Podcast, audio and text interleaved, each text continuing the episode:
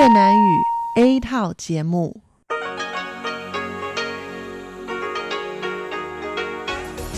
Đây là Đài Phát thanh Quốc tế Đài Loan rờ tê i.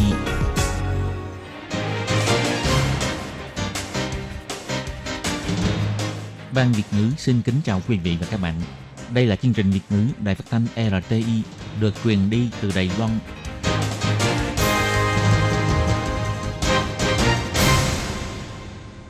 Thúy Anh xin kính chào quý vị và các bạn. Chào mừng các bạn cùng đến với chương trình phát thanh của Ban Việt ngữ Đài Phát thanh Quốc tế rờ tê i ngày hôm nay. Kính thưa quý vị và các bạn, hôm nay là thứ Sáu, ngày hai mươi hai tháng mười một năm hai không một chín, tức nhằm ngày hai mươi sáu tháng mười năm Kỷ Hợi. Chương trình hôm nay gồm các nội dung chính như sau. Mở đầu là phần tin tức thời sự Đài Loan, kế đến là bài chuyên đề, chuyên mục tiếng Hoa cho mỗi ngày, chuyên mục nhịp sống Đài Loan và kết thúc là chuyên mục nhìn ra thế giới. Để mở đầu chương trình, Thúy Anh xin được gửi đến quý vị và các bạn phần tin tức thời sự Đài Loan ngày hôm nay. Mời các bạn cùng lắng nghe phần tin tóm lược. Ngân sách đặc biệt cho thu mua chiến cơ kiểu mới thông qua vòng ba, cắt giảm mười triệu đài tệ. Giám đốc Hiệp hội Mỹ tại Đài Loan nói, đã chú ý đến việc Trung Quốc mưu đồ can dự vào trình tự dân chủ của Đài Loan.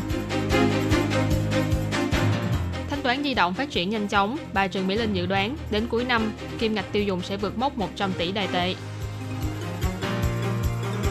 Tranh thủ phiếu bầu của Tân Di Dân, ông Trương Thiện Chính nói, bắt đầu từ hôm nay, trụ bị thành lập Ủy ban Tân Di Dân.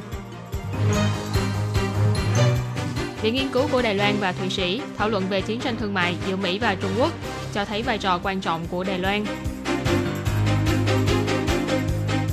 Đón bình minh đầu tiên của năm mới ở núi Thái Bình, những cảnh đẹp tự nhiên độc đáo khiến bạn mê mẩn.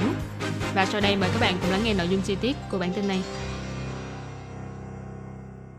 Vừa qua, Viện Lập pháp Đài Loan đã thông qua vòng ba, luật đặc biệt về thu mua chiến cơ kiểu mới. Trong đó quy định, kinh phí dùng để mua vũ khí quân sự lần này cao nhất chỉ có thể chi hai trăm năm mươi tỷ đài tệ và là căn cứ pháp luật cho công tác dự toán chi phí thu mua chiến cơ sau này. Ngày hai mươi hai tháng mười một, Viện Lập pháp đã thông qua vòng ba đề án ngân sách đặc biệt cho thu mua chiến cơ kiểu mới của Chính phủ Trung ương giai đoạn hai nghìn không trăm hai mươi đến hai nghìn không trăm hai mươi sáu. Đề án này vốn liệt kê ngân sách ước tính khoảng hơn hai trăm bốn mươi bảy tỷ đài tệ, nhưng qua thẩm tra thì đã cắt giảm mười triệu đài tệ vào năm hai nghìn không trăm hai mươi sáu và các đơn vị có liên quan sẽ tự điều chỉnh hạng mục bị cắt giảm. Viện trưởng Viện Lập pháp ông Tô Gia Toàn đã tuyên bố kết quả thẩm tra đề án. Ông nói,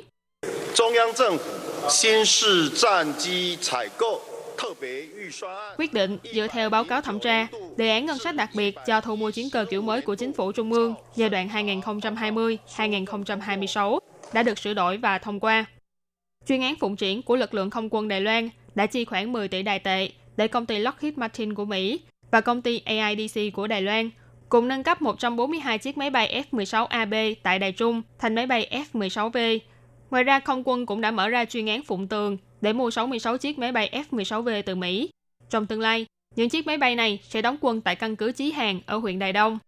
Vừa qua, không quân cũng chỉ ra, sau khi dự toán ngân sách này thông qua vòng ba, dự kiến sẽ ký thư cung cấp và chấp nhận với phía Mỹ vào tháng mười hai sắp tới. Ủy viên Đảng Nhân Tiến ông Triệu Thiên Lân, người đã tham gia vào quá trình thẩm tra, bày tỏ rằng đây là một thời khắc lịch sử. Các ủy viên trong Viện Lập pháp, bất kể là thuộc đảng phái nào, cũng đều hết sức ủng hộ điều luật và dự toán của ép mười sáu vê, cùng chung tay tạo dựng lá chắn quốc phòng cho Trung Hoa Dân Quốc Đài Loan. Ông Triệu Thiên Lân cũng chỉ ra, sáu mươi sáu chiếc ép mười sáu vê này không chỉ là máy bay chiến đấu kiểu mới hàng đầu trên thế giới. Chính phủ Đài Loan còn mua được với giá cả hợp lý và nhanh chóng, phối hợp với xe tăng mạnh nhất là em một a hai tê và chiến hạm do Đài Loan tự chế tạo. Chính phủ Đảng Dân Tiến đã toàn lực nâng cấp chiến lực của quân đội quốc gia, bảo vệ cho tự do dân chủ của Đài Loan. Đầu năm hai nghìn không trăm hai mươi sẽ diễn ra cuộc bầu cử tổng thống nhiệm kỳ mới của Đài Loan. Về việc này, ngày hai mươi hai tháng mười một, Giám đốc Hiệp hội Mỹ tại Đài Loan, ông William Brent Christensen đã trả lời phóng viên rằng hiện Mỹ đã chú ý đến việc Trung Quốc mưu đồ can dự vào trình tự dân chủ của Đài Loan. Phía Mỹ cũng đang rất quan tâm đến việc tin tức giả gây phá hoại lòng tin của người dân vào thể chế dân chủ, cho nên sẽ nỗ lực phối hợp với Đài Loan để đả kích thông tin tin tức giả. Ông Christensen nói, Uh, and it is a, uh, certainly these Đây đương nhiên là đang có ý đồ can dự vào trình tự dân chủ của Đài Loan. Chúng tôi rất quan tâm đến những hành vi lợi dụng tin tức giả để phá hoại lòng tin của người dân vào thể chế dân chủ. Vì thế, Mỹ và Đài Loan sẽ cùng tiếp tục nỗ lực để đả kích tin tức giả. Ông Christensen bày tỏ, ông rất có lòng tin vào việc người dân Đài Loan tiến hành một cuộc bầu cử công bằng và đáng tin cậy. Ông cũng nhấn mạnh rằng, cuộc bầu cử này phải do người dân Đài Loan tự quyết định. Mỹ bằng lòng hợp tác với người lãnh đạo mà nhân dân Đài Loan đã chọn ra. Tại buổi họp báo, ông Christensen cũng nhiều lần nhắc lại luật quan hệ Đài Loan và những lời hứa hẹn về an toàn cho Đài Loan trong đạo luật này. Ngoài ra, trước đây khi ông Christensen vừa nhậm chức, cũng đã từng đề xuất bốn điều thúc đẩy trong quan hệ giữa Mỹ và Đài Loan, bao gồm thúc đẩy hợp tác an toàn, thúc đẩy quan hệ thương mại và kinh tế, thúc đẩy vai trò của Đài Loan trong xã hội quốc tế và thúc đẩy quan hệ nhân dân giữa Mỹ và Đài Loan. Trong đó, về phần thúc đẩy quan hệ nhân dân giữa hai bên, ông Christensen cũng đã lấy những ví dụ như du lịch, giao lưu giáo dục và cả những dự án được bắt đầu tiến hành trong năm nay như dự án Liên minh tuần hoàn nhân tài vân vân để nhấn mạnh rằng người dân hai bên có mối quan hệ mật thiết, hy vọng có thêm nhiều cơ hội hợp tác hơn nữa với các đối tác của Đài Loan để cho quan hệ giữa nhân dân hai bên càng trở nên khăng khít hơn. Ông Christensen nói,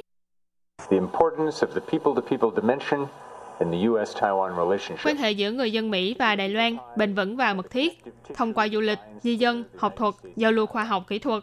Chúng tôi đưa những giá trị chung kết hợp lại với nhau, tin rằng những sự kết hợp và hợp tác chặt chẽ này chính là cơ sở cho mối quan hệ giữa Mỹ và Đài Loan.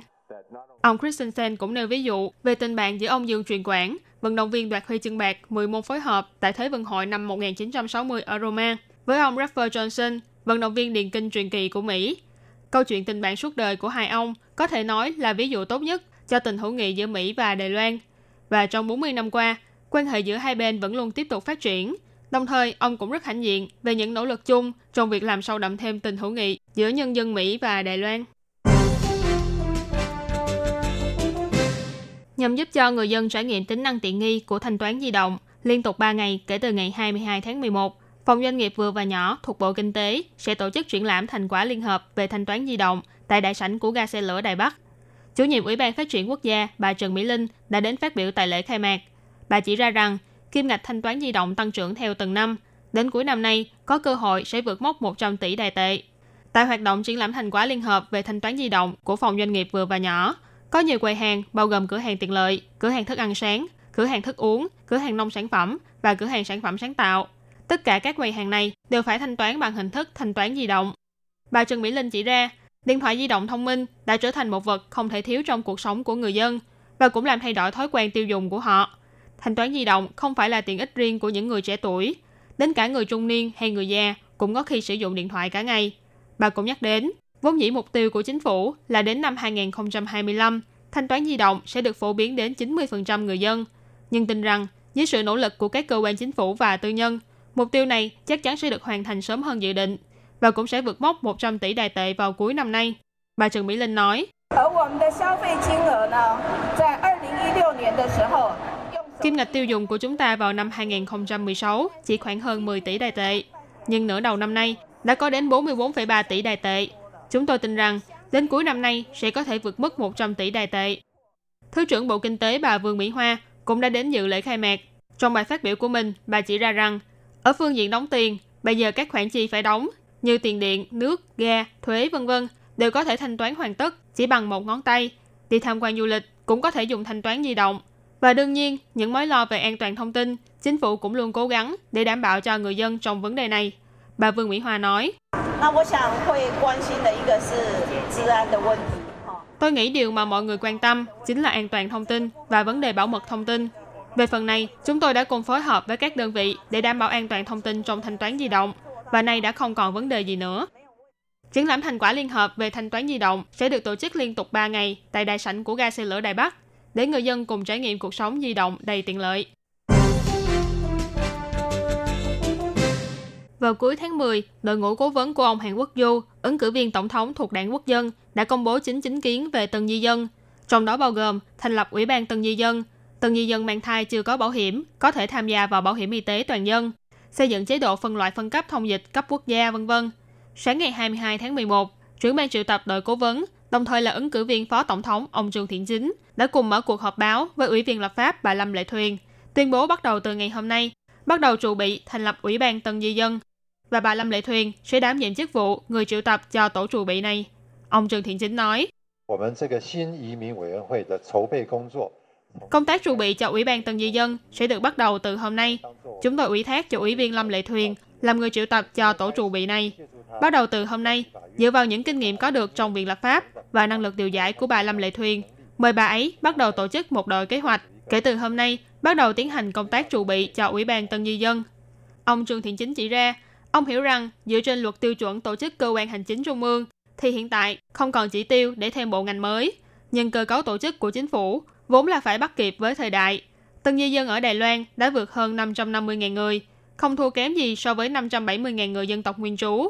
Hiện tại trong cơ cấu tổ chức của chính phủ có Ủy ban Dân tộc nguyên trú, Ủy ban Khách gia, vân vân. Vì thế, việc thiết lập Ủy ban Tân Di Dân trực thuộc Viện Hành chính là điều tuyệt đối cần thiết. Ủy ban này sẽ chuyên trách quản lý các sự vụ liên quan đến Tân Di Dân. Việc này rất phù hợp với nhu cầu thực tế của chính trị và xã hội. Bà Lâm Lệ Thuyền bày tỏ, hiện tại quyền lợi liên quan của Tân Di Dân đều đang phân tán ở nhiều cơ quan và bộ ngành, khó mà đảm bảo và quy hoạch toàn diện được. Bà cho rằng chỉ có thành lập cơ quan cấp bộ ngành trung ương thì mới có thể đảm bảo quyền lợi liên quan của Tân Di Dân. Bà Lâm Lệ Thuyền cũng phê bình Tổng thống Thái Anh Văn là nhậm chức Tổng thống hơn ba năm mà không hề thực hiện bất kỳ một chính kiến về Tân Di Dân nào của mình. Bà cũng cảm ơn ông Hàn Quốc Du và ông Trương Thiện Chính đã quan tâm đến Tân Di Dân đến vậy. Và đây cũng là lần đầu tiên có một ứng cử viên tổng thống xem trọng chính kiến liên quan đến Tân Di Dân như thế, để Đài Loan trở thành một quốc gia tiến bộ và đảm bảo nhân quyền. Ngày hai mươi mốt tháng mười một, Viện Nghiên cứu Thương mại Thế giới của Thụy Sĩ và Viện Nghiên cứu Kinh tế Trung Hoa của Đài Loan đã cùng tổ chức buổi hội đàm tại thành phố Bern, Thụy Sĩ, thu hút rất nhiều khách quý trong giới chính trị và học thuật đến tham dự, nhấn mạnh vai trò quan trọng của Đài Loan trong chiến tranh thương mại giữa Mỹ và Trung Quốc.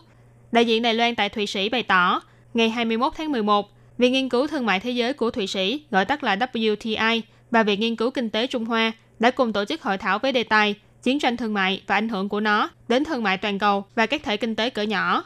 Hội thảo này đã cùng thảo luận các vấn đề như chiến tranh thương mại và ảnh hưởng kinh tế của nó, vai trò và phạm vi của pháp luật trong chiến tranh thương mại và chính trị thế giới trong chiến tranh thương mại và ảnh hưởng của nó, vân vân. Người tham dự bao gồm đại diện của các trường đại học như Đại học Bern, Đại học Geneva, Viện Giáo dục sau đại học về quan hệ quốc tế và phát triển, Viện Công nghệ Liên bang Thụy Sĩ, Đại học Zurich, cùng một số quan chức chính phủ liên bang của Thụy Sĩ và các đoàn đại diện thường trực của nhiều nước trong W T O. Tổng cộng có gần bảy mươi người đến tham dự.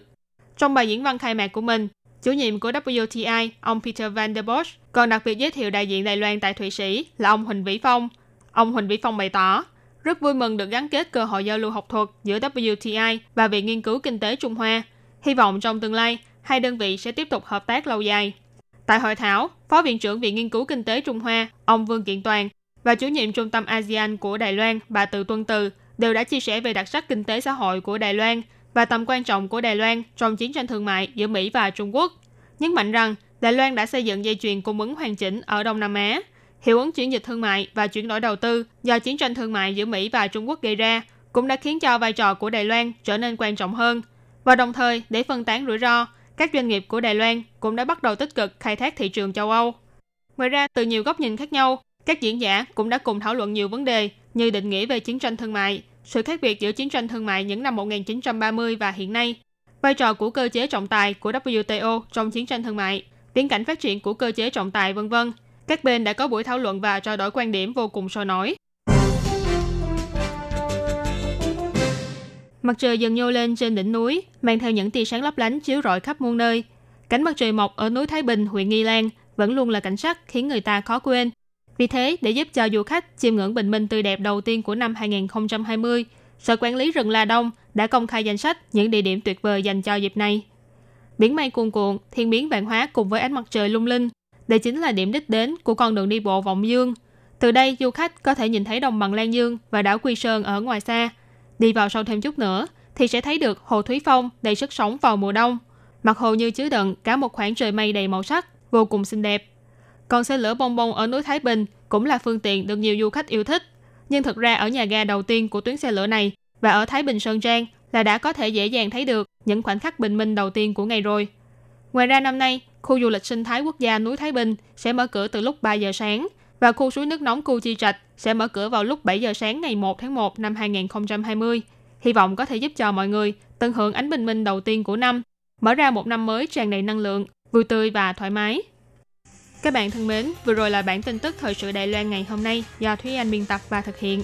Cảm ơn sự chú ý lắng nghe của quý vị và các bạn. Thân ái chào tạm biệt và hẹn gặp lại.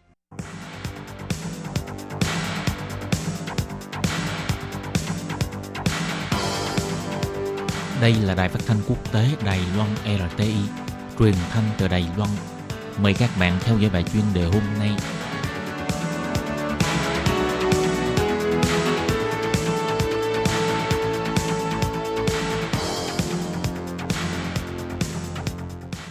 Lê Phương thân chào các bạn, các bạn thân mến. Hoan nghênh các bạn theo dõi bài chuyên đề hôm nay qua bài viết Thu hẹp khoảng cách đọc sách giữa thành thị và nông thôn là trách nhiệm không thể đùn đẩy của Bộ Giáo dục.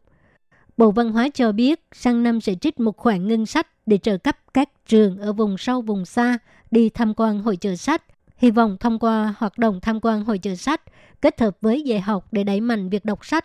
Hội chợ sách quốc tế hàng năm, học sinh của các trường vùng sâu vùng xa thường không có cơ hội đến nơi tổ chức hội chợ để trải nghiệm. Ở những vùng sâu, ngay cả tiệm sách cũng không có, càng không dễ dàng có cơ hội giành được thông tin xuất bản sách mới và thú vui đi tìm sách.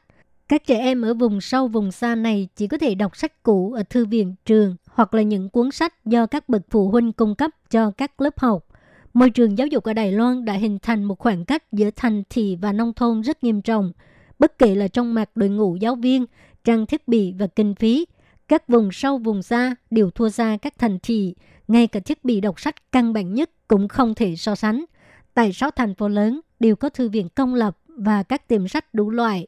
Học sinh chỉ cần sử dụng phương tiện giao thông công cộng là có thể đi xem những cuốn sách mà mình muốn xem. Còn các trường học ở vùng xa xôi chỉ có thể dựa vào không gian đọc sách do trường học cung cấp.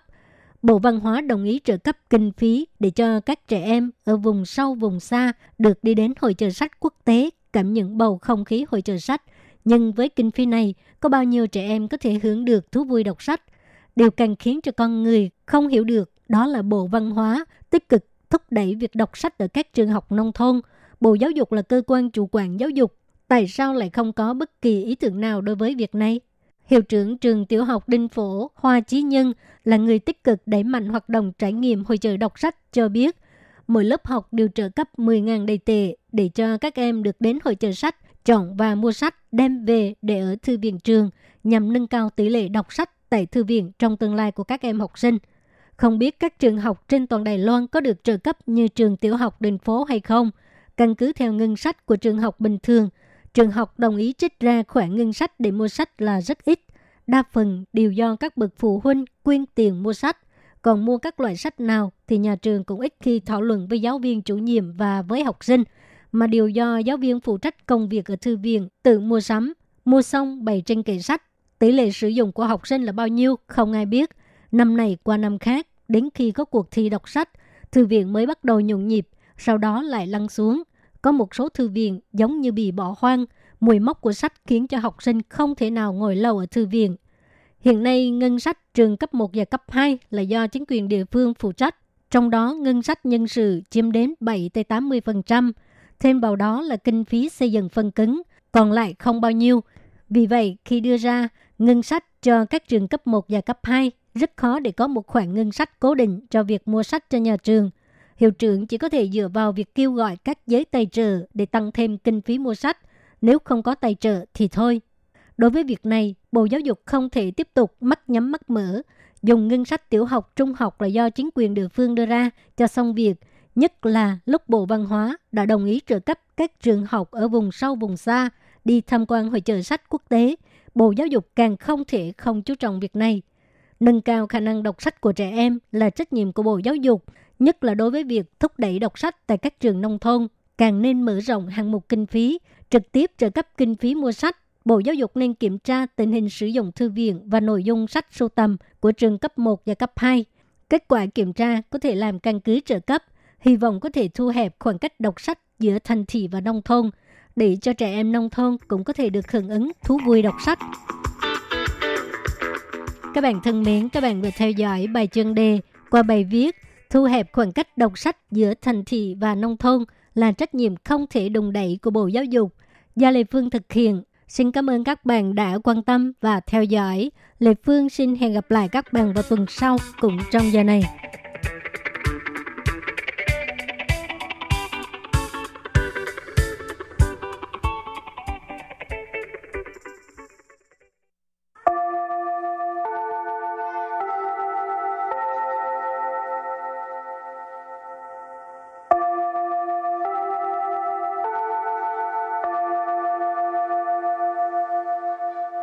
Xin mời quý vị và các bạn đến với chuyên mục Tiếng Hoa cho mỗi ngày do Lệ Phương và Thúy Anh cùng thực hiện.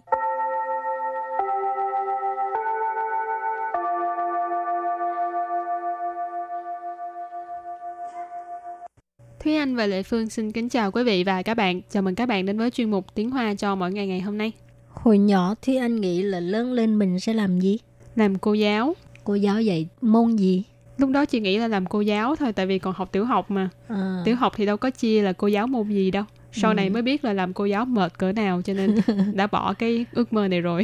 Từ hồi nào bắt đầu biết được làm cô giáo là mệt? Tại vì thấy uh, những cái bộ môn khác nhau, nó có cái độ khó khác nhau, độ chuyên môn khác nhau. Ừ. Mà nếu như làm cô giáo là mình phải biết được những cái chuyên môn đó, ừ. rồi còn phải uh, học sinh, rồi còn phải uh, quản lý học sinh này kia. Tại hồi xưa làm cán sự lớp thành ra biết là cái ừ. chuyện là quản lý những người khác rất là khó, cho nên nghĩ là nếu như làm cô giáo quản lý còn mệt hơn nữa. ừ. Từ Thôi đó bây... về sau là không bao giờ muốn làm cô giáo nữa. Bây giờ làm cô giáo tiếng Hoa ở đài rờ tê i đâu mệt đâu, không cần quản lý ai hết. Ừ, chỉ cần quản lý bản thân thôi. Rồi hôm nay mình học hai câu. Câu thứ nhất: bố ơi, sau khi lớn lên con muốn làm chuyên gia hỏa tiễn, tức là chuyên gia tên lửa đó ha. Và câu thứ hai: con trai, con còn nhỏ mà rất có chí khí nha. Bây giờ chúng ta lắng nghe cô giáo đọc hai câu mẫu này bằng tiếng Hoa. Ba ba, tôi trưởng đại y hậu, yào dang yi ge huo jian juan jia. 兒子, ni xiao gui xiao, zhi qi hen dao. Thúy Anh xin giải thích câu mẫu số một. Ba ba, tôi trưởng đại y hậu, yào dang yi ge huo jian juan jia. Ba ba. Ba ba là bố. Wo. Wo là con. Tràng ta. Tràng ta là trưởng thành, lớn lên. Yì hậu. Yì hậu là sau khi. Với tràng ta yì hậu là sau khi con lớn lên. Yào. Yào là muốn. Tăng. Tăng là làm. Ý cờ. Ý cờ. Cờ ở đây là lượng từ để chỉ chuyên gia. Hỏa tiễn. Hỏa tiễn là hỏa tiễn hoặc là tên lửa. Chuyên gia. Chuyên gia là chuyên gia. Cho nên ý cơ hỏa tiễn chuyên gia là một chuyên gia hỏa tiễn hoặc là một chuyên gia tên lửa. Và sau đây chúng ta hãy cùng lắng nghe cô giáo đọc lại câu mẫu này bằng tiếng Hoa. Ba ba, tôi trưởng đại y hậu, yào dang yi ge huo jian chuyên gia. Ba ba, tôi trưởng đại y hậu, yào dang yi ge huo jian chuyên gia. Câu này có nghĩa là bố ơi, sau khi lớn lên con muốn làm chuyên gia hỏa tiễn. Và câu thứ hai: con trai, con còn nhỏ mà rất có chí khí nha. 兒子, ni xiao gui xiao, zhi qi hen dao. Bây giờ Lệ Phương xin giải thích câu hai. 兒子. 兒子tức là con trai. Nì. Nì ở đây là con ha. Xiao quê xiao. Xiao quê xiao, xiao tức là nhỏ. Xiao quê xiao tức là nhỏ thì nhỏ. Zhi qi hěn dǎo. Zhi qi có nghĩa là chí khí. Chí khí hẳn dao, có nghĩa là rất có chí khí nha. Ô, cái này là ngữ khí từ nha. Và bây giờ chúng ta lắng nghe cô giáo đọc câu mẫu này bằng tiếng Hoa. 兒子, ni xiao gui xiao, zhi qi hěn dao. 兒子, ni xiao gui xiao, zhi qi hěn dao. Câu vừa rồi là con trai, con còn nhỏ mà rất có chí khí nha. Và sau đây chúng ta hãy cùng đến với phần từ vựng mở rộng.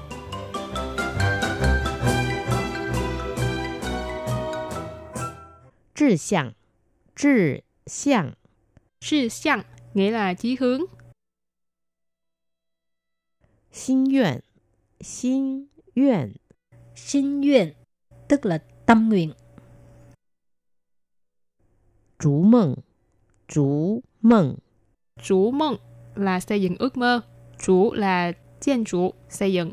Mộng là ước mơ. Thực hiện, thực hiện. Thực hiện tức là trở thành hiện thực. Và sau đây chúng ta hãy cùng đặt câu cho các từ vựng mở rộng. Từ đầu tiên là chí hướng, nghĩa là chí hướng. Niên轻人志向要远大，做事要踏实。年轻人志向要远大，做事要踏实. Câu này có nghĩa là người thanh niên hoặc người trẻ tuổi, chí hướng phải cao xa, làm việc phải thiết thực. Niên chính rỉnh là thanh niên hoặc là người trẻ tuổi. Chí hướng là chí hướng. Yuan ta, yuan là xa, ta là lớn, cho nên chí hướng yao yuan ta là chí hướng cao xa. Zuo shi là làm việc, tha shi là thiết thực, vững chắc, vững chãi. Cho nên ý của câu này là khuyên người thanh niên chí hướng phải cao xa và làm việc thì phải thiết thực. Hảo, đặt câu cho từ tiếp theo, xin nguyện tức là tâm nguyện ha. Hoàn游世界是他这一生最大的心愿，环游世界是他这一生最大的心愿。Câu này có nghĩa là du lịch vòng quanh thế giới là tâm nguyện lớn nhất trong cuộc đời của ông ấy. Hoàn游世界tức là du lịch vòng quanh thế giới ha. Sự界có nghĩa là thế giới. Sự là tha, ở đây sinh dịch là ông ấy. Trơ y sinh tức là cuộc đời này. Duy ta là lớn nhất. Xin nguyện có nghĩa là tâm nguyện. Trơ y sinh, duy ta tự xin nguyện tức là tâm nguyện lớn nhất trong cuộc đời này. Và đặt câu cho từ thực hiện nghĩa là trở thành hiện thực. Ta trơ xie niên bất đoạn nỗ lực,终于实现了多年的愿望。他这些年不断努力，终于实现了多年的愿望。Câu này có nghĩa là những năm nay anh ấy không ngừng nỗ lực, cuối cùng cũng đã thực hiện được ước mơ của nhiều năm nay. Tha ở đây mình dịch là anh ấy, chưa xie niên là những năm nay. Bú toàn là không ngừng, nỗ lực là nỗ lực, cố gắng, trung vũ cuối cùng, sử hiện là trở thành hiện thực hoặc là thực hiện. Tuo niên là nhiều năm, duyên quang là nguyện vọng hoặc là ước mơ. Cho nên câu này ghép lại là những năm nay anh ấy không ngừng nỗ lực, cuối cùng cũng đã thực hiện được nguyện vọng của nhiều năm nay. Hảo, các bạn thân mến, trước khi chấm dứt bài học hôm nay, xin mời các bạn ôn tập lại hai câu mẫu. Bà bà, 我长大以后要当一个火箭专家。爸爸，爸爸 là bố. 我，我 là con. 长大，长大 là trưởng thành, lớn lên. 以后，以后 là sau khi. 要，要 là muốn. 当，当 là làm. 一个，一个 个 ở đây là lượng từ để chỉ chuyên gia. 火箭，火箭 là hỏa tiễn hoặc là tên lửa.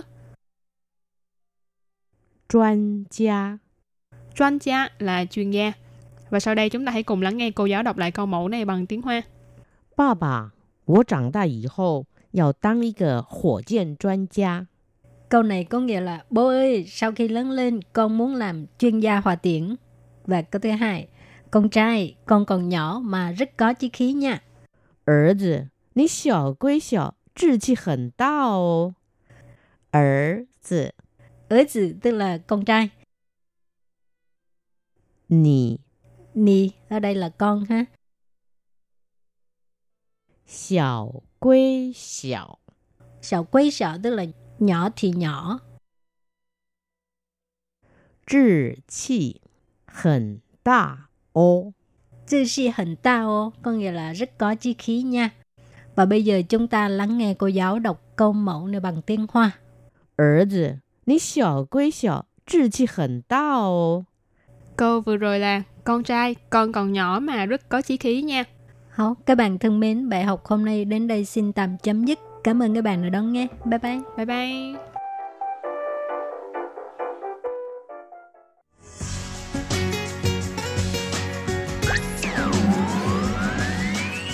Quý vị đang đón nghe chương trình Việt ngữ Đài rờ tê i truyền thanh từ Đài Loan.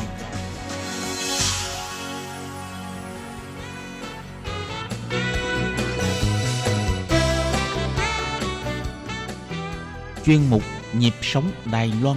Chuyên mục này sẽ đem đến những thông tin mới tại Đài Loan diễn ra trong thời gian gần đây do Lệ Phương thực hiện.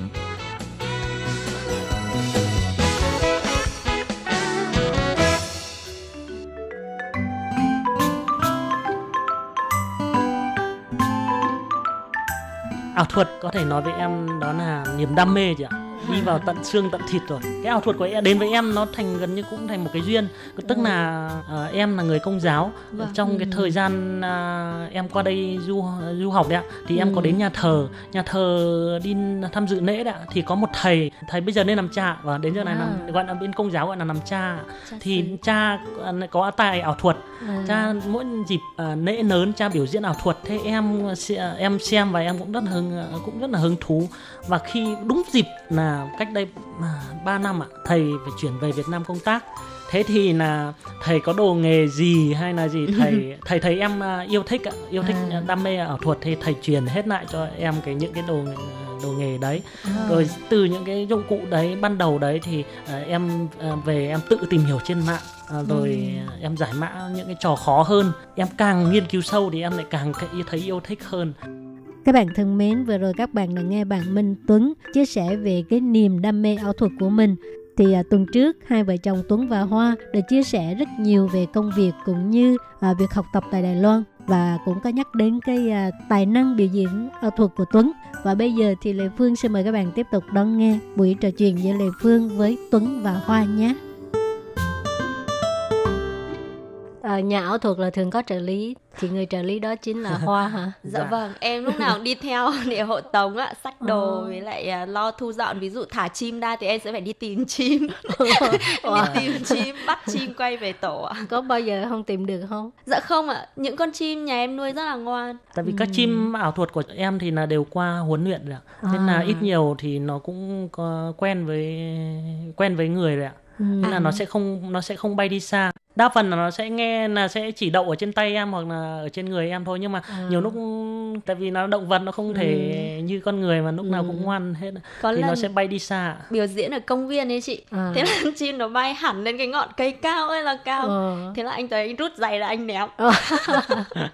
Ôi buồn cười. Thế là chim nó bay hẳn lên cái cành cây rất là cao mà à. em thì không thể trèo được. Ừ. Thế anh rút giày ra ném, ném mấy lần thì nó bay ừ. xuống.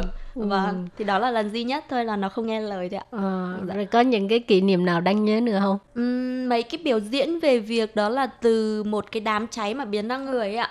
À. Từ cái thùng không biến ra người ấy. Trong khi đó khói thì rất là nhiều, em thì ngồi ở trong ấy. Ừ. Nên là nhiều lúc cảm giác nó à. rất là khó thở.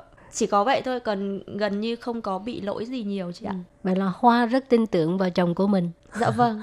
Tại nhưng vì, nhiều lúc cũng sợ. Tại vì các bật mí trò... của ảo thuật thì vợ em hầu như là biết hết ạ. À, nên là... à. Nhưng vẫn sợ chị ạ, vì à. thực ra nó là sự khéo léo thôi. Ừ. Nó là cái sự um, dạ, lừa thuật. Mà làm cho người khác cảm thấy thích thú khi bị lừa. Ừ. Và cảm giác khó, kiểu như không tin đó là lừa. À. Họ vẫn tin đó là thật.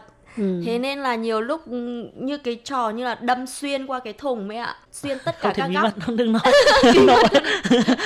Không ừ, cái này cắt cái này cắt chị nha. Không anh ấy anh ấy. Okay. Vậy thôi. Những cái trò đâm xuyên qua thùng em rất là chỉnh trang, em rất là sợ. À, Hoa đi theo uh, Tuấn biểu diễn cũng là hai năm luôn hả? Dạ vâng, em thường theo hộ tống anh ấy ạ. Dạ, vậy tại vì có những cái vai là... phụ ạ. Ảo thuật nhiều lúc mình cần à. phải có những vai phụ mà cần phải ăn khớp nhau nên cần phải luyện tập trước chị ạ. À. Ảo thuật là gì ạ? Ảo thuật là người ta dùng kỹ thuật để làm ảo giác con người, ừ. làm cho mình tưởng thật. Chứ ví dụ như là ai cũng hỏi em à, sao, uh, sao cậu biết uh, hóa ra tiền, sao cần phải đi làm? À. Và đúng rồi, nếu mà uh, nếu mà uh, mà là ảo thuật mà là thành thật thì thôi ừ. tôi cũng chẳng phải đi làm làm gì, ừ. cứ biến nó thành tiền mà tiêu rồi ạ. Ừ. Nhưng mà làm sao? Nhưng mà người ta không nhưng mà thực ra đó là tiền thật ạ.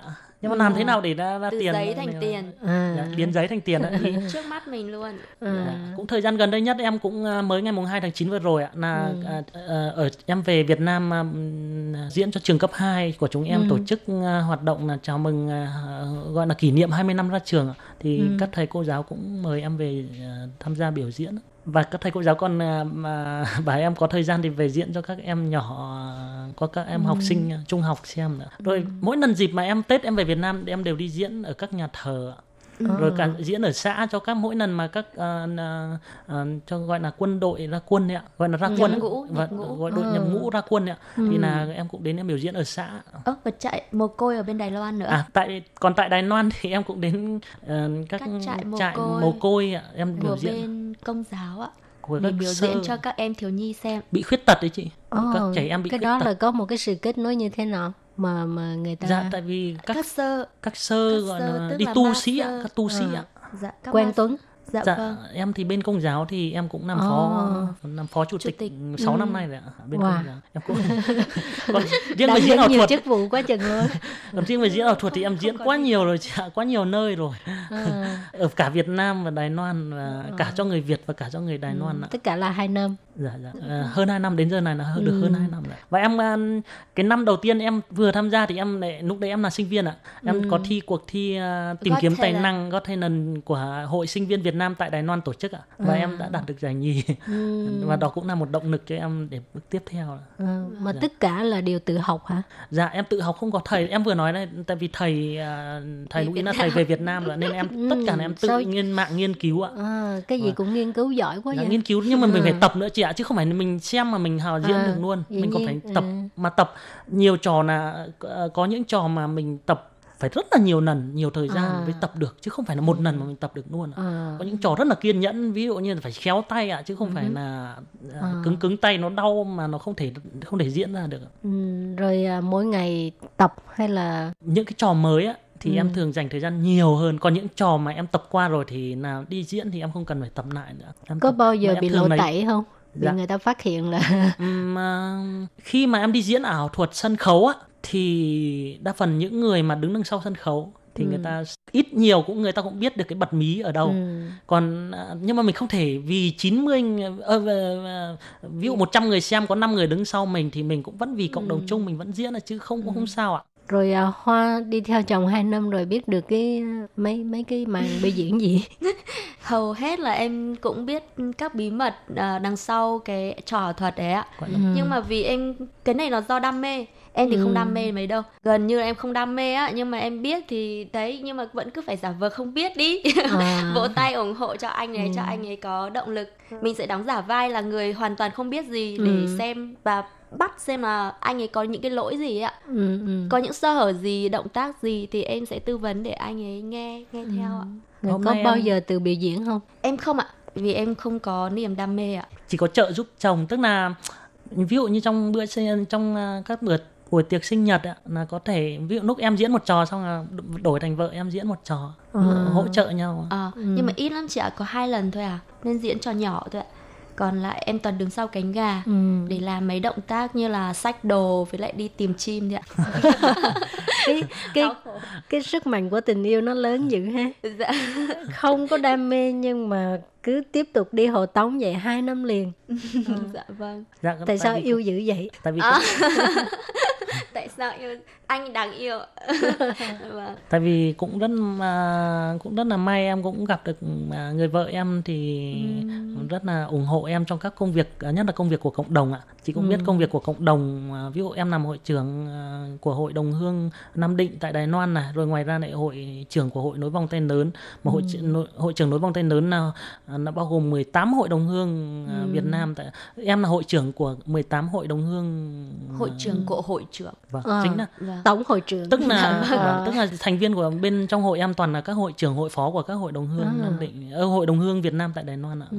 Ừ. Cho nên là ý em nói là à, vợ em rất, rất là ủng hộ em các công việc của của của cộng ừ. đồng ạ. Ví dụ em ừ. dành thời gian đi lo các công việc cho cộng đồng ừ. thì làm cái này chị cũng biết là mình phải cần phải có thời gian, mình bỏ thời gian ra để ừ. đi lo công việc. nên là vợ em rất ủng hộ, em cũng rất là cảm ơn. Không, cũng có lúc khó chịu lắm chị thật à. Vì đều đều là những cái công việc không lương ấy ạ. Ừ. Thế mà anh ấy đầu tư rất là nhiều thời gian để chăm chút cho hội, cho nên nhiều lúc em cũng cảm giác khó chịu vì thời gian chiếm quá nhiều ừ. để anh làm những việc khác. Ừ. Và theo em thì đôi lúc những việc khác có ích hơn là việc đó. Nhưng ừ. đó là thời gian đầu thôi. Còn dần dần mình thấu hiểu, mình đồng cảm thì mình sẽ ủng hộ anh ấy hơn ạ. Bây giờ thì không còn cảm giác... Dạ vâng. Cũng thỉnh thoảng bởi vì con gái, đàn bà mà thỉnh thoảng à. Nó cũng như thời tiết ấy. Khó chịu cũng lôi ra đấy. Tại à. Sao lại lo cho những cái việc đó, không lo cho gia đình mình chẳng hạn ừ. vậy. Rồi Hoa cũng có tham gia vào cái hội đó không? Em cũng là người Nam Định, thì em chỉ là một trong những thành viên của Hội Đồng Hương Nam Định thôi. Và hầu như tất cả các chức vụ thì em đều là từ chối cả. Em hoàn toàn như là đứng sau anh ừ. Tuấn hết. Còn không có một chức vụ gì ở Hội Nối Vòng Tay Lớn hay là Hội Đồng Hương Nam Định hay bất kể một cái chức vụ ừ. gì đó. Rút lui, đứng, đứng đằng sau ủng hộ chồng. Vâng. Không ngờ làm gì có thời gian để mà đi tìm chim cho chồng. Vâng, đúng rồi ạ. Tuấn thấy sao khi cưới được một người vợ như vậy? Dạ thì đỡ được một trợ lý bị tốn tiền ạ. Em trêu đấy, tại vì chị cũng thấy đấy, các nhà ảo thuật gia thì người ta đi đâu cũng có một trợ lý đó. Trợ lý đấy là phải tốn tiền đấy chị ạ. Ừ. À, dạ, phải trả lương cho người ta. Còn lương. em, em không lương hả? Còn em đây thì tiền lương của anh phải đưa em cầm. À. Còn em đây là đam mê, cho nên là ừ. chứ không có lương nậu gì. Và em đi hoàn toàn đi đi biểu diễn và đi công ích, công đều là tất cả là đều miễn phí hết ạ. Vâng. Wow, vậy hai người cũng ở đằng sau cũng có một cái cái bản gì pay trình cũng lớn lắm hả, khỏi cần phải lo tiền lo bạc gì hết trơn vậy. À, dạ không, thực ra là chúng em chính sách của chúng em chắc có lẽ là tiết kiệm. À. Trong đời sống hàng ngày chi tiêu các thứ chúng em cái việc gì cần tiêu chúng em sẽ tiêu, còn lại những việc không cần tiêu chúng em sẽ tiết kiệm. Tiền ừ. lương của anh ấy là tiền lương cơ bản, nhưng mà vì anh ấy là bái lĩnh, có nghĩa ừ. là chuyên viên thì mức lương nó sẽ cao hơn bình thường. Còn em đi phiên dịch bên ngoài thì cũng kiếm được một chút chút, coi như là đủ trang trải. Còn về học hành thì em hầu như đều có học bổng ạ. Ừ. Cho nên là cũng không lo lắng. Do ừ. vậy là về cơ bản chúng em vẫn có thể chi trả được. Còn những cái việc anh ấy đam mê như ảo thuật, đi biểu diễn hoàn toàn công ừ. ích, đó là niềm vui của anh ấy thì ừ. chúng em sẽ không lo về vấn đề đấy ạ. Mà cái dụng cụ làm ăn vậy có không nhiều tiền không? Đúng đó chị. Ừ, thưa chị, tại vì nhiều lúc mà những cái dụng cụ mình chế thì mình cũng cần phải tiền. Ví dụ nó bằng sắt, bằng hàn xì, rồi các thứ thì ừ. nó cũng phải tốn cũng ừ. tiền, tốn tiền triệu đấy ạ. Nhưng mà à. tại vì niềm đam mê nên là em vẫn thấy vui ạ. Ừ. Tại vì em cũng so sánh.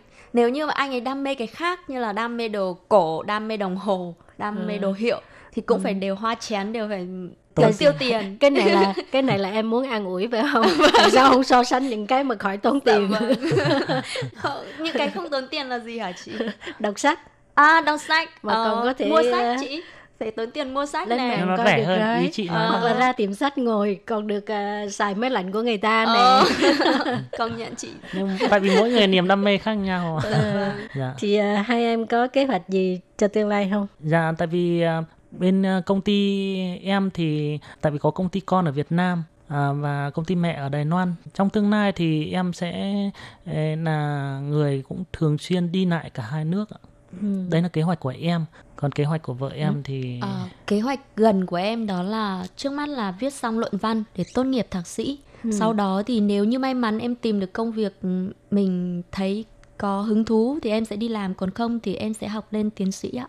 Em thì vẫn động viên vợ em học thạc sĩ, ờ à. tiến sĩ ạ, nên tiến sĩ. À. Tại vì em muốn, tại vì chồng đã lẽ... dừng lại ở điểm này thì em muốn vợ sẽ không sợ vợ học cao hơn rồi mình à. học thấp hơn sẽ có một cái khoảng cách hả? Dạ không, dạ không ạ. ạ. Trong nhà em thì ừ. không có cái. Bởi vì anh ấy luôn luôn cao hơn em một cái đầu và luôn lớn hơn em về một bản lĩnh, cho nên ừ. là em luôn luôn tôn trọng anh ấy và kiểu trong tình yêu có cái sự tôn trọng thì nó sẽ không phải lo về vấn đề khoảng cách về địa vị hay là học thức ạ. Ừ. Dạ. À. Thì sau cùng hai bạn có những lời nói nào uh, dành cho các bạn ở bên này không? Em xin kính chúc tất cả các quý thính giả ừ. uh, luôn luôn được uh, mạnh khỏe. Và các anh chị em cộng đồng người Việt Nam ta tại Đài Loan luôn luôn đoàn kết, đùm bọc lẫn nhau và đặc biệt là sẽ công việc thuận lợi, kiếm được nhiều tiền, vét hết đảo ngọc. Đấy, gọi là đảo ngọc mà chị này rất nhiều ngọc, ừ. anh chị em cố gắng là, là đào đấy, đào ngọc, nhiều ngọc để đào về ngọc để về cải thiện cuộc sống ở Việt Nam ta. Em thì không có nhiều để nói đâu ạ. sẽ căn cứ vào câu nói của uh, chú Hàn nhỉ? Một Hàn phát ngôn Du. À, dạ vâng, đó là chúng ta hãy cố gắng biến mình thành những con phượng hoàng của Đài Loan đi. Chúng à. ta không cần phải là những con con gà nữa, mà chúng ta có thể hoàn toàn có thể biến thành những con phượng hoàng của đất nước Đài Loan và đất nước Việt Nam mình bằng việc là không ngừng cố gắng học hỏi. Hảo, à, hôm nay cảm ơn hai em rất nhiều nha. Dạ, cảm ơn chị ạ. Dạ vâng, cảm ơn chị nhiều.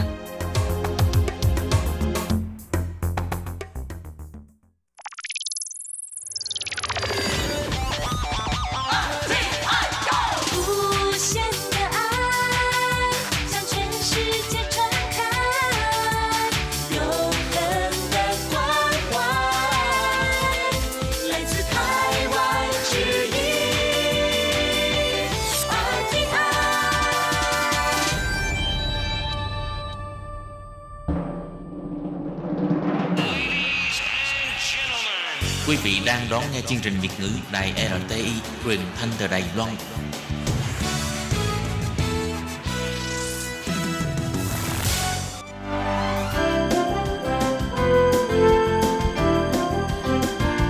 Xin mời quý vị và các bạn đến với chuyên mục Nhìn ra thế giới. Chuyên mục này gồm những nội dung liên quan đến quốc tế.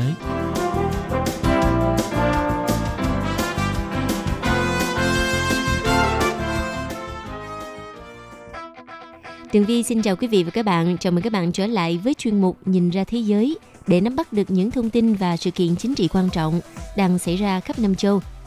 Các bạn thân mến, nội dung của chuyên mục ngày hôm nay bao gồm những thông tin như sau. Hàn Quốc lên tiếng kêu gọi Nhật Bản hãy dỡ bỏ hạn chế xuất khẩu. Thủ đô Damascus của Syria đang bị tên lửa của quân đội Israel tấn công liên tiếp. Xung đột leo thang tại Hồng Kông, trưởng đặc khu Hồng Kông để mở khả năng nhờ bên ngoài giúp đỡ. Sau đây xin mời các bạn cùng theo dõi nội dung chi tiết.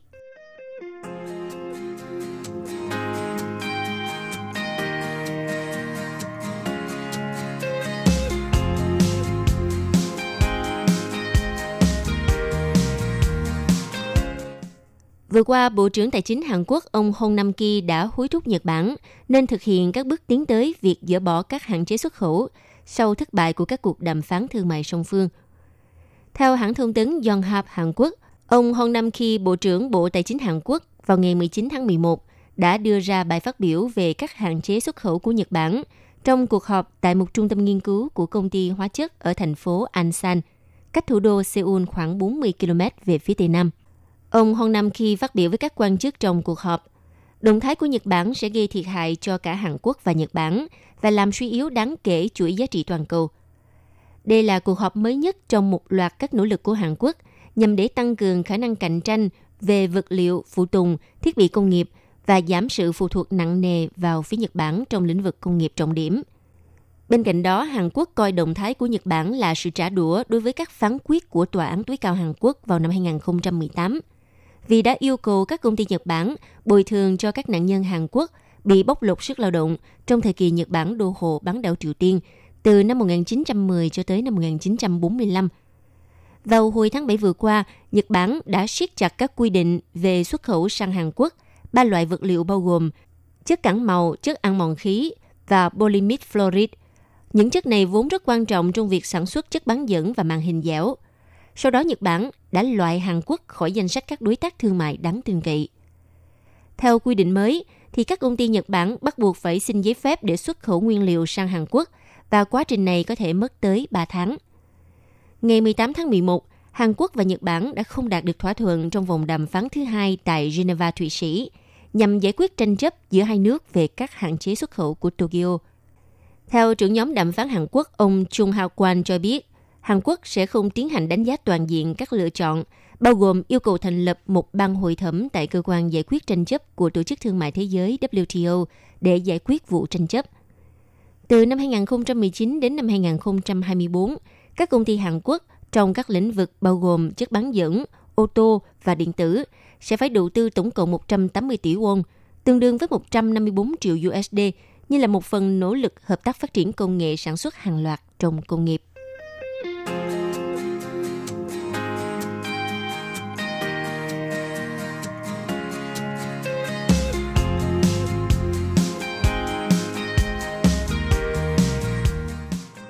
Tình hình hiện nay của thủ đô Damascus, Syria đang bị tên lửa của quân đội Israel tấn công liên tục. Theo truyền hình nhà nước Syria đưa tin, trong đêm rạng sáng ngày thứ Tư ở Damascus đã vang lên nhiều tiếng nổ lớn.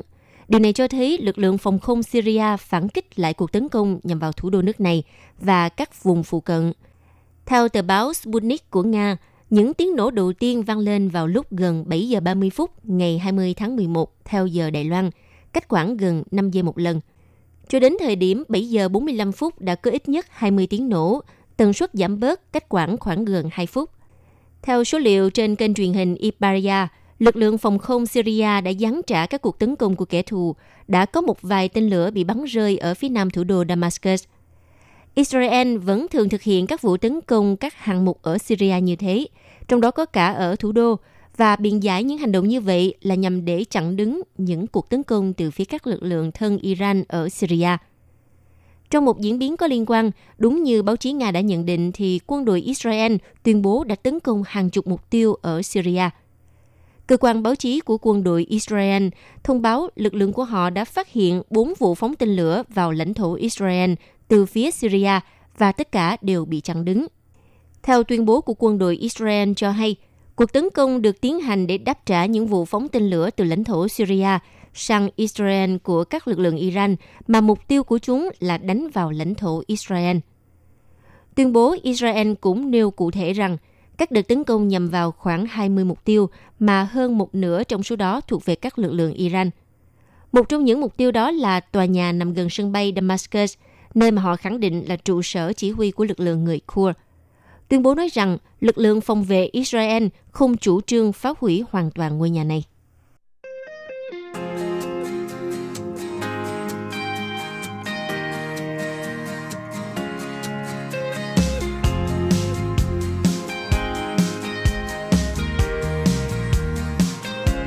Thưa quý vị, những ngày qua tình hình xung đột tại trường Đại học Bách Khoa tại Hồng Kông đã dịu bớt. Phần lớn người biểu tình bên trong đã rời khỏi, nhưng có một số vẫn ở lại trấn giữ sân trường. Những ngày vừa qua có thể nói là những ngày nóng nhất, căng thẳng và phức tạp, đồng thời xảy ra nhiều bạo lực nhất trong suốt sáu tháng biểu tình qua tại Hồng Kông. Trường Đại học Bách Khoa vẫn là điểm nóng biểu tình được chú ý nhất trong hôm ngày mười chín tháng mười một.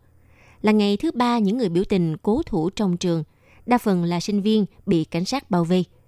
Hơn hai trăm người biểu tình dưới mười tám tuổi đã sơ tán khỏi trường trong suốt đêm mười tám tháng mười một, theo một thỏa thuận mà một số nhà chính trị gia và nhà giáo dục Hồng Kông thống nhất được với phía cảnh sát. Khoảng một trăm người biểu tình trên mười tám tuổi cũng đã ra khỏi trường và chấp nhận bị cảnh sát bắt. Theo hãng thông tấn S C M P, tính đến tám giờ sáng ngày hai mươi tháng mười một, trong trường Đại học Bách Khoa còn khoảng hơn một trăm người biểu tình cố thủ, không chịu rời khỏi trường theo thỏa thuận. Cho tới tầm mười giờ sáng, có khoảng năm mươi người biểu tình ra khỏi trường và đầu hàng cảnh sát. Hầu hết người biểu tình đều mệt mỏi, đói rét, bị hạ thân nhiệt, một số bị chấn thương ở chân. Người bị thương đã được cấp cứu tạm ngay trước cổng trường, sau đó được chuyển đến bệnh viện. Trước diễn biến trên, nhiều người nhẹ lòng khi cuộc biểu tình đã được an toàn và thảm cảnh đổ máu đã được dừng lại. Trước đó, nhiều người lo ngại cuộc bạo lực sẽ gia tăng khó đoán. Theo hãng thông tấn C N N, chiều mười tám tháng mười một, xuất hiện một nhóm cảnh sát chống bạo động mang theo súng trường tấn công dọn dẹp các tuyến đường gần trường Đại học Bách Khoa. Cảnh sát xác nhận với C N N rằng số vũ khí này sẵn sàng để sử dụng. Ngày trước đó thì cảnh sát tuyên bố họ sẽ bắn đạn thật nếu như cần thiết. Tuy nhiên tính đến tối ngày mười chín tháng mười một vẫn còn khoảng năm mươi người trong trường.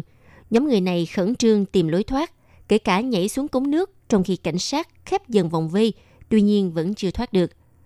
Hãng thông tấn S C M P dẫn số liệu từ cảnh sát cho biết, tính tới chiều mười chín tháng mười một, có một nghìn một trăm người bị bắt. Cảnh sát trong mấy ngày qua vẫn lặp đi lặp lại, họ xem những người bên trong trường là thành phần gây bạo loạn và sẽ truy tố họ. Nhưng theo chuyên gia pháp lý tại Hồng Kông, ông Eric Chong Tat Minh cho biết, trừ khi cảnh sát có chứng cứ như người nào đó ném bom xăng, còn không thì tôi nghĩ chính quyền có thể chứng minh một người phạm tội chỉ với sự nghi ngờ. Còn về khả năng cảnh sát liệu có thể truy tố người biểu tình về tội tụ tập bất hợp pháp hay không, theo ông Chung nói, những người biểu tình hòa bình sẽ được loại trừ. Trong cuộc trả lời phỏng vấn độc quyền của hãng thông tấn S C M P, một ngày trước khi chính thức nhậm chức cảnh sát trưởng Hồng Kông ngày mười chín tháng mười một, ông Đặng Bính Cường, bảo vệ lực lượng cảnh sát khi lực lượng này bị cáo buộc đã làm tình hình phức tạp hơn khi dùng chiến thuật cứng rắn quá mức cần thiết với người biểu tình trong hôm ngày mười tám tháng mười một. Nhiều người cho rằng lẽ ra tình hình đã có thể được giải quyết nhanh hơn và đỡ mất sức, đỡ đổ máu, đồng thời đỡ thiệt hại hơn cho các bên nếu cảnh sát cho phép người biểu tình tự do rời khỏi nhà trường mà không hành động bắt bớ. Nhưng theo ông Đặng Bính Cường cho biết, trách nhiệm cảnh sát là phải duy trì thi hành luật pháp, không thể bỏ qua các hành động vi phạm pháp luật quy mô lớn của người biểu tình. Đồng thời, ông Đặng Bính Cường cũng thừa nhận với lực lượng ba mươi mốt nghìn cảnh sát trong thành phố, không thể chấm dứt được cuộc bất ổn xã hội chưa có tiền lệ này. Theo ông cho biết, đợt biểu tình sáu tháng qua không chỉ là một vấn đề về pháp luật và trật tự, đồng thời kêu gọi sự giúp sức của người dân Hồng Kông để giải quyết. Vào trưa ngày mười chín tháng mười một, trưởng đặc khu hành chính Hồng Kông bà Lâm Trịnh Nguyệt Nga đã đổ lỗi người biểu tình đã leo thang tình hình. Bà nói, các trường đại học giờ trở thành các nhà máy vũ khí và giống như các chiến trường huấn luyện quân sự. Bà Lâm Trịnh Nguyệt Nga cũng nói thêm, cảnh sát vẫn đang tích cực tìm giải pháp hòa bình cho cuộc khủng hoảng. Bà nói bà đã đưa ra hai nguyên tắc với cảnh sát khi xử lý tình hình, đó là cố gắng giải quyết sự việc một cách hòa bình và đối xử nhân đạo với người bị thương, người biểu tình vị thành niên. Bên cạnh đó, bà cũng đề cập đến chuyện binh sĩ Trung Quốc đã xuất hiện dọn dẹp đường phố Hồng Kông vào chiều ngày mười sáu tháng mười một, cho rằng đây là một hành động không phải là điều bất thường. Và khi hãng thông tấn C N N đặt câu hỏi liệu bạo lực leo thang tới mức độ nào thì Hồng Kông sẽ kêu gọi tiếp viện từ Trung Quốc, bà Lâm Trịnh Nguyệt Nga nói đến lúc này, chính quyền Hồng Kông vẫn rất tự tin có thể tự mình giải quyết tình hình. Tuy nhiên, bà cũng đề cập đến các tình huống như ở trường Đại học Bách Khoa rất phức tạp, và nếu người biểu tình tiếp tục tàn phá Hồng Kông từ nơi này đến nơi khác, cũng như tiếp tục sản xuất vũ khí tấn công thêm nữa, thì chính quyền Hồng Kông có thể quyết định cần đến sự giúp sức từ bên ngoài. Về phía Liên minh châu Âu, đã kêu gọi cảnh sát Hồng Kông chừng mực, cân xứng với người biểu tình, tôn trọng các quyền tự do cơ bản của người dân Hồng Kông, trong đó có cả quyền tập hợp hòa bình. Liên minh châu Âu kêu gọi điều tra toàn diện về tình hình toàn lực, về việc sử dụng vũ lực và về các nguyên nhân gốc rễ của cuộc biểu tình. Đồng thời cũng đề nghị chính quyền Hồng Kông không hoãn cuộc bầu cử địa phương dự kiến sẽ diễn ra vào ngày hai mươi bốn tháng mười một sắp tới. Bộ Ngoại giao Anh tuyên bố cực kỳ quan ngại sự leo thang bạo lực của cả hai bên và đề nghị tất cả các bên đối thoại chính trị để tháo ngòi căng thẳng. Tuy nhiên, đặc phái Bộ Ngoại giao Trung Quốc ở Liên minh châu Âu đã phản đối mạnh tuyên bố của Liên minh, kêu gọi Liên minh châu Âu chấm dứt có các phát ngôn vô trách nhiệm và sai trái và ngừng can thiệp chuyện nội bộ của Hồng Kông. Đại sứ Trung Quốc tại Anh Quốc, ngài Lưu Hiểu Minh cũng đã đổ lỗi người biểu tình đã tháo ngòi khủng bố đen, đề nghị các chính trị gia Anh lên án mạnh hơn nữa các ý kiến kêu gọi độc lập cho Hồng Kông. Ông Lưu Hiểu Minh nói Trung Quốc có quyết tâm và sức mạnh để chấm dứt bất ổn ở Hồng Kông nếu cần thiết. Cùng ngày mười chín tháng mười một, Thượng viện Mỹ cũng đã thông qua dự luật Nhân quyền và Dân chủ Hồng Kông với số phiếu gần như tuyệt đối trong bối cảnh bạo lực leo thang sau sáu tháng biểu tình đòi dân chủ ở thành phố từng là thuộc địa của Anh. Theo hãng thông tấn Reuters cho biết, dự luật này hiện đã trở lại Hạ viện, nơi đã phê chuẩn dự luật này vào tháng trước. Hạ viện sẽ phải tìm ra sự khác biệt của họ trước khi bất kỳ dự luật nào có thể được gửi đến Tổng thống Donald Trump xem xét. Thượng viện cũng thông qua dự luật thứ hai, đồng ý sẽ cấm xuất khẩu một số loại đạn kiểm soát đám đông cho lực lượng cảnh sát Hồng Kông. Dự luật cấm xuất khẩu các loại mặt hàng như đạn hơi cay, bình xịt hơi cay, đạn cao su và súng gây choáng. Theo dự luật đầu tiên của Thượng viện, sẽ cung cấp các biện pháp trừng phạt đối với các quan chức chịu trách nhiệm về vi phạm nhân quyền ở Hồng Kông. Ngay sau khi có tin Thượng viện Mỹ thông qua dự luật nhân quyền cho đặc khu Hồng Kông, một số sinh viên biểu tình đã dương cao lá cờ Mỹ bên trong khuôn viên Đại học Bách Khoa vào sáng ngày hai mươi tháng mười một. Một số ít người biểu tình ủng hộ dân chủ vẫn cố thủ trong trường Đại học Hồng Kông bất chấp cảnh báo của đặc khu trưởng Hồng Kông. Hãng tin Reuters vào hôm ngày hai mươi tháng mười một đã chụp lại bức ảnh khẩu hiệu không bao giờ đầu hàng trong khuôn viên Đại học Bách Khoa Hồng Kông khi vẫn còn một số ít người biểu tình chống chính phủ cố thủ ở đây. Còn tại Geneva, Thụy Sĩ, ngày mười chín tháng mười một, ông Robert Kovila, người phát ngôn của Cao ủy Nhân quyền Liên Hợp Quốc, đã kêu gọi chính quyền Hồng Kông nên thực hiện giải pháp nhân đạo cho vụ việc bao vây trường Đại học Bách Khoa Hồng Kông đã kéo dài nhiều ngày qua.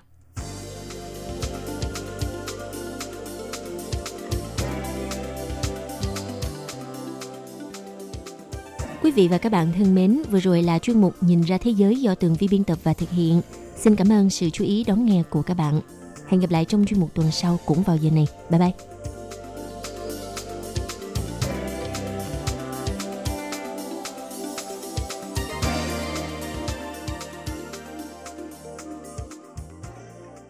Quý vị và các bạn thân mến, sau đây là email của Ban Việt ngữ c t v a r t i chấm o r g chấm t w, hộp thư truyền thống của Ban Việt ngữ Vietnamese pê ô Box một hai ba gạch ngang một chín chín Taipei một một một chín chín. Còn thính giả ở Việt Nam xin gửi đến hộp thư số một không bốn Hà Nội, Việt Nam.